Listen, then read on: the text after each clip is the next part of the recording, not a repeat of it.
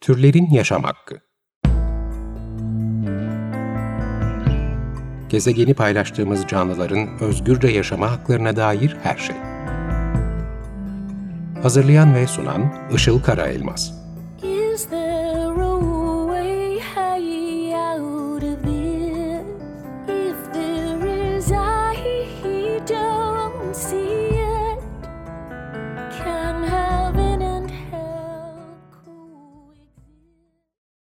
Merhabalar, 94.9 Açık Radyo'dasınız. Türlerin Yaşam Hakkı programı başladı.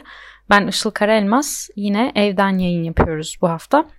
Şu an stüdyoda teknik masadaysa Ömer Şahin var, kayıtta bize destek oluyor. E, bu hafta, geçen hafta başladığımız konuya devam edeceğiz. Yani iklim krizi konusuna başlamıştık. Geçen hafta yok oluş isyanından e, Extinction Rebellion Türkiye'den bir iklim aktivisti ve hayvan özgürlüğü aktivisti konuğum vardı. Işıl Su Gürgöz'e kendisiyle yok oluş isyanı, iklim hareketini ve Türkiye'de neler yaptıklarını, nasıl eylemler gerçekleştirdiklerini konuşmuştuk geçen hafta. E, bu haftalarda iklim konusuna odaklandık çünkü geçtiğimiz cuma günü yani 3 Nisan'da küresel iklim grevi vardı. Tabii önce sokakta planlanmıştı grev.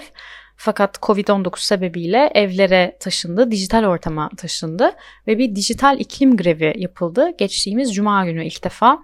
Çok da yoğun katılımlı bir grev oldu e, iklim aktivistleri Zoom üzerinden buluştular ve pankartlarını dijital ortamda açtılar. Çeşitli konuşmacılar, sanatçılar da destek verdiler, katıldılar konuşmalara. Bu iklim grevlerini Fridays for Future hareketi organize ediyor. E, bugün de Fridays for Future Türkiye ekibinden bir konuğum var. Onunla 3 Nisan'daki bu grevi, dijital grevi ve aktivizmi konuşacağız. Konuğum Deniz Özaydın, Kendisi Damdesyon Lisesi 9. sınıf öğrencisi. Aynı zamanda da vegan bir iklim aktivisti. Hatta geçen haftaki programda e, dijital iklim greviyle ilgili bir mesajını dinletmiştik size buradan. Bugün de programa konuk olarak katılıyor. Tabii o da evinden bağlandığı için şimdi ikimiz de telefon hattındayız. Deniz hoş geldin. Hoş buldum. E, geçen cuma iklim grevini ilk defa dijitalde yaptınız. Sence nasıl geçti? Ee, Ben çok güzel geçtiğini düşünüyorum. Hatta beklediğimizden çok daha güzel geçti. Birkaç tane sıkıntı yaşadık ama buna rağmen hepimizin çok iyi bir iş çıkardığını düşünüyorum ben. Ama o da çok normal zaten. İlk defa böyle bir şey deniyordunuz ve çok Evet. kalabalıktı değil mi? Kaç kişi katıldı? 2000'in üstünde kişi katıldı toplamda. Hem YouTube 2000. hem de Zoom uygulaması üzerinden toplam. Süper. Peki e, özetle neler konuşuldu? Ve yani sende en çok etki bırakan ne oldu? Grev günü.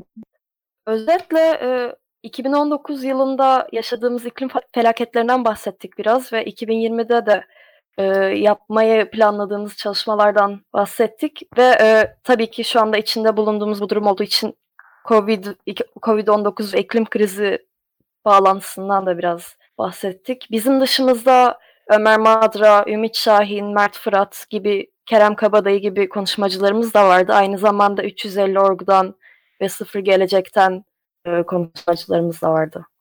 Hı hı. Peki sen Fridays for Future'a ne zaman katıldın ve ne motive etti seni katılmak için? 3 lira 20 Eylül'de katıldım. Ondan önce e, Atlas'ın ilk çağrısını Açık Radyo'dan duymuştum ben ve ilk 15 Mart'tan beri takip ediyordum onu da. Hı hı. Ama ben ekibe tam olarak 20 Eylül'de katıldım. Aslında e, orada gidip konuşmadım. Başka bir yerde e, karşılaştık Fridays for Future ekibinden Duru'yla. E, onunla konuştuk, öyle girdim ben.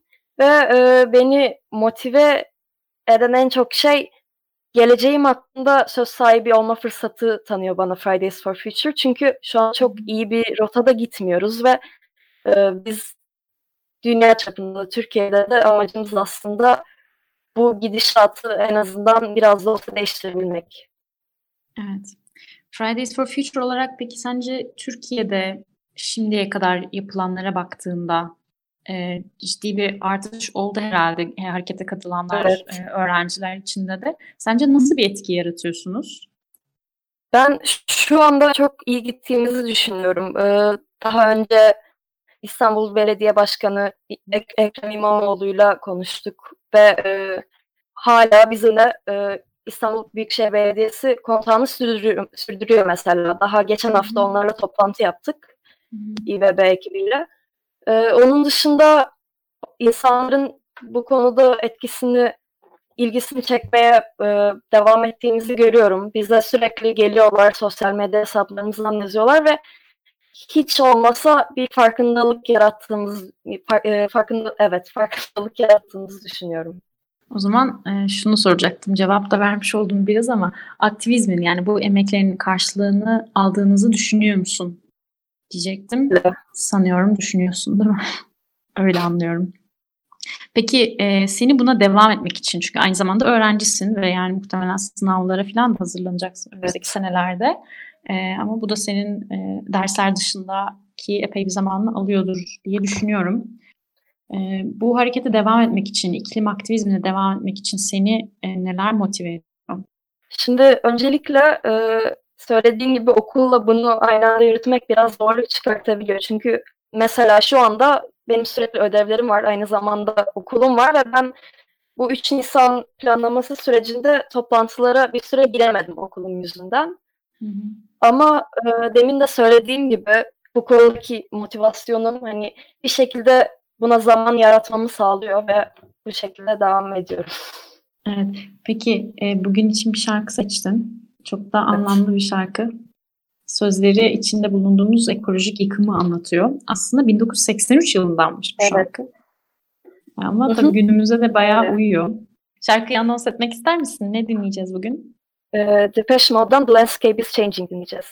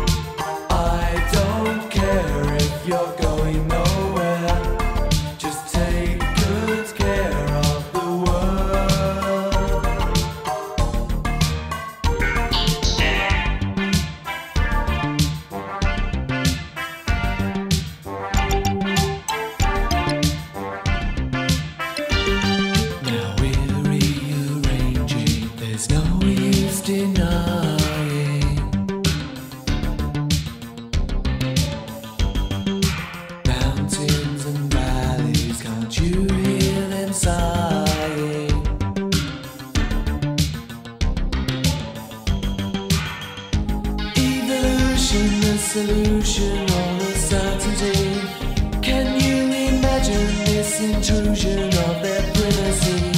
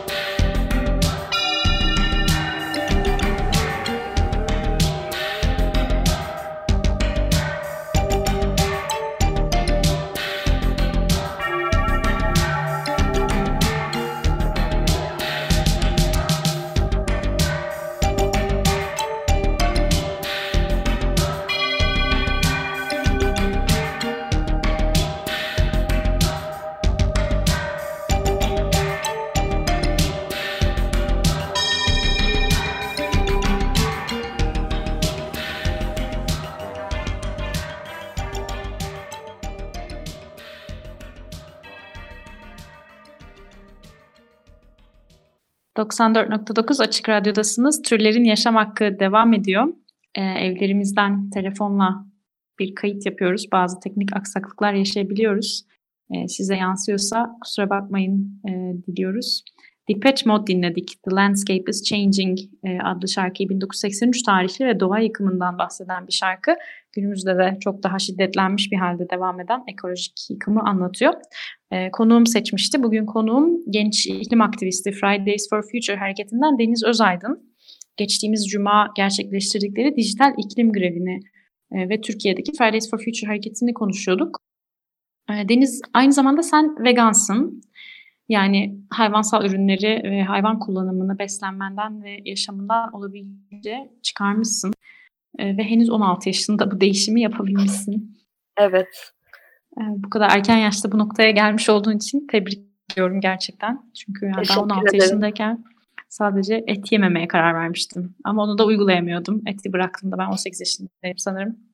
Zaten veganlığın ne olduğunu bilmiyordum. Ee, o ayrı.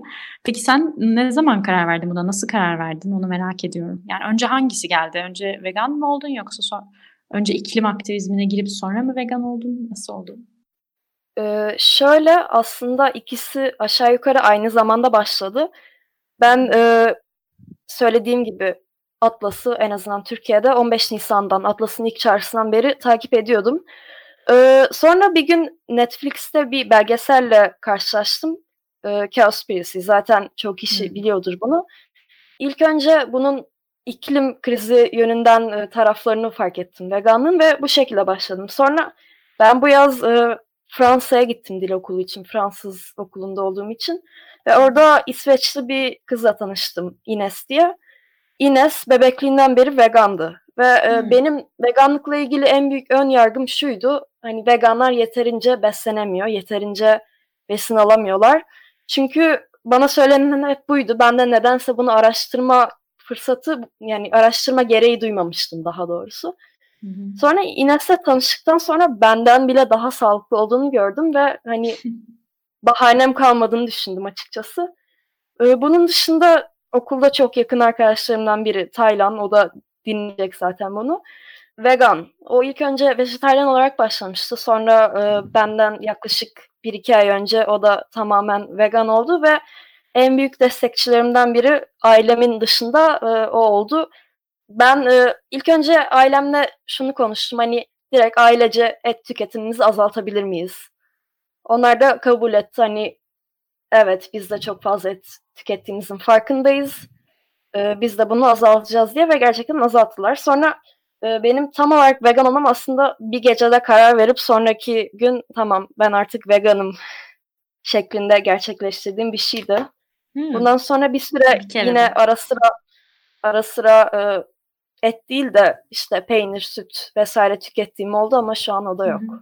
Anladım. Yani bu sosyal çevrede birinin daha olması ve bunun ne kadar kolay ve e, evet. sağlıklı yapılabileceğini gösteriyor olması gerçekten çok önemli. O yüzden de e, bu konuyu özellikle vegan konuğum olduğunda açıyorum ki e, biraz daha hani bu ses ulaşsın. Çünkü dediğin gibi gerçekten bunu sağlıksız e, zannediyoruz. Eksik bir şeylerin kalacağını. Çünkü toplum, e, medya ve ne yazık ki bu et süt e, sektörleri bunu bu şekilde pompalıyorlar. Ama e, işin aslı öyle değil. Bir de Cowspiracy'den bahsettin. E, iyi yaptın. Evet. Kısaca söyleyelim, Cowspiracy bir belgesel, hayvancılık endüstrisi ve hayvansal tarımla iklim krizi arasındaki bağlantıyı kuran bir belgesel.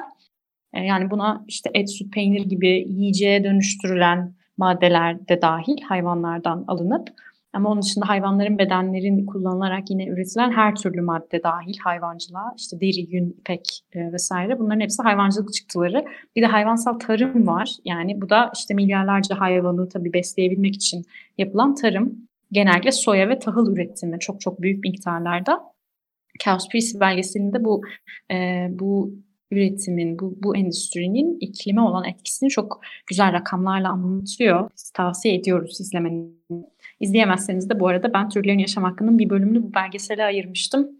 Ve en önemli olduğunu düşündüğüm rakamları ve bölümleri anlattım. E, o programda özetledim. Bu programın podcastini de bulabilirsiniz. E, hatta burada da söylemek için bir iki rakam e, not almıştım. Deniz bahsedeyim bunlardan. Böyle beni en çok etkileyen birkaç tane rakam o belgeselde söylenen bir şeyler vardı. Şöyle söylüyor mesela hayvancılık hem iklim krizinin e, fosil yakıtlardan sonra gelen ikinci en, en önemli sebebi aynı zamanda da dünyadaki doğal kaynakları en fazla tüketen yani temiz su ve toprak e, anlamında doğal kaynakları en fazla tüketen ve ekolojik yıkıma etkisi en fazla olan endüstri. E, belgesele göre hayvancılığın insan kaynaklı iklim değişikliğinin %51'inden sorumlu olduğu söyleniyor. Bu rakam Birleşmiş Milletler raporunda %18 değişken e, rakamlar var hesaplama farklı olduğu için. Onun dışında dünyanın temiz su tüketiminin %30'u gene hayvancılıktan dolayı oluyormuş. Ee, yine gezegendeki tarıma elverişli toprağın %45'ini kaplıyor hayvansal tarım. Ve yok olan Amazon ormanlarının da %91'inden sorumlu ee, yine hayvancılık. Ve de tabii türlerin yok olmasının yani soylarının tükenmesinin, okyanuslardaki ölü bölgelerin ve habitatların e, yıkılmasının da birinci sebebi olduğunu anlatıyor Cowspiracy belgeseli. İzlemenizi öneriyoruz buradan. E, peki Deniz sen 16 yaşında bir vegan olarak zorlanıyor musun veya e, seni e, çok destekler de var etrafında anlıyorum çok çok önemli bu özellikle ailenin desteği ama evet. zorlandığın şeyler neler peki? Şimdi öncelikle yine e, diğer tanıdığım veganlara kıyasla ailemin destek vermesinin e, ne kadar önemli bir şey olduğunu, bu konudan ne kadar şanslı olduğumun farkındayım. O konuda zaten ilk engeli aşmış oluyorum. Bunun dışında tabii ki e, belirli engellerle karşılaşıyorum. Özellikle okulda mesela bizim okulda vegan diyebileceğimiz tek şey e, ne var? Oreo var. Oreo'nun içinde de palmiye olduğu için ne kadar vegan olduğu tartışılır. Onun için ben diyelim evden yemek gö- götürmeyi unuttum. Okulda biraz aç seçeneğin kalabiliyorum. Yok. Evet seçeneğim yok. Bu sadece okulda değil. Ne zaman benim seçmediğim, arkadaşlarımın seçtiği bir yere gitsek e, ya salata, patates kızartması evet. aç kalabiliyorum. Bu her vegan için geçerli olan şeyler aslında. Bir de e, yaşımdan dolayı tepki alıyorum. Yine benim önceki ön yargılarım gibi Hani daha küçüksün, yeterli protein alamazsın. Benim duyduğum en garip şey şuydu sanırım. E, tanıdığı, okuldan tanıdıklarından biri bana şey demişti. Veganların çene kasları çok güçsüz oluyormuş sanırım. Neden dedim? Çünkü et yemiyorsunuz dedi. Sanki na veganlar çiğ et yiyormuş gibi. Yani ama tabii evet. Sen onlara yani muhtemelen bunu araştırmışsındır diye tahmin ediyorum işin sağlık yönünü ve böyle olmadığını. Ee, bunun için birçok kaynak var. Bu programda da paylaştık. Doktorlar da konuk ettik. Zaten onlar da bu konuda konuştular. Çene kaslarımız güçleniyor. Neden? Çünkü bu tür yaklaşımlara karşı çok fazla konuşmamız gerekiyor. O, o nedenle bence çene kaslarımız vegan olmayanlara göre daha güçlü diye düşünüyorum. Ee, böyle de diyebiliriz o arkadaşına buradan.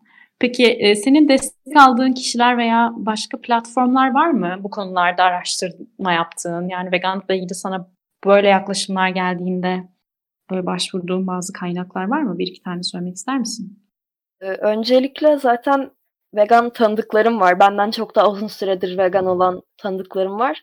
Hmm. Ee, onun dışında Fridays for Future'dan benim dışında Yine e, vegan olan arkadaşlarım var. Hatta bunlardan biri Güney. Güney e, 11 yaşında.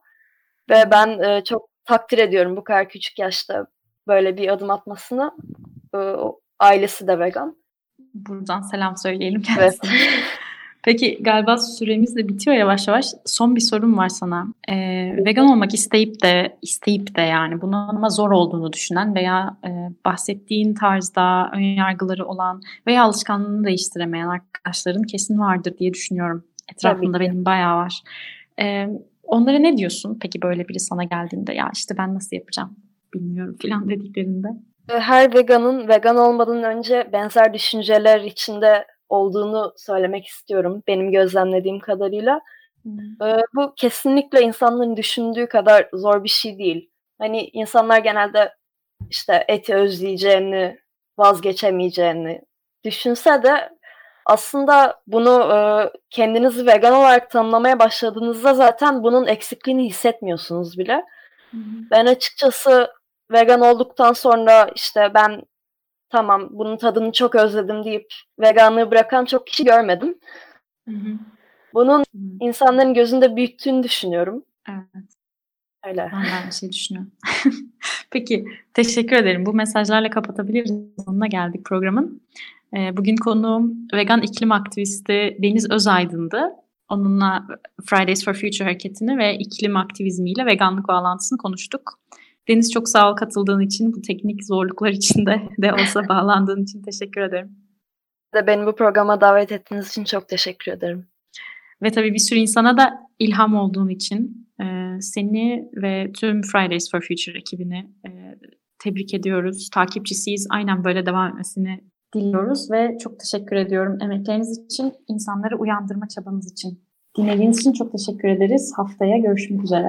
Türlerin yaşam hakkı. Gezegeni paylaştığımız canlıların özgürce yaşama haklarına dair her şey.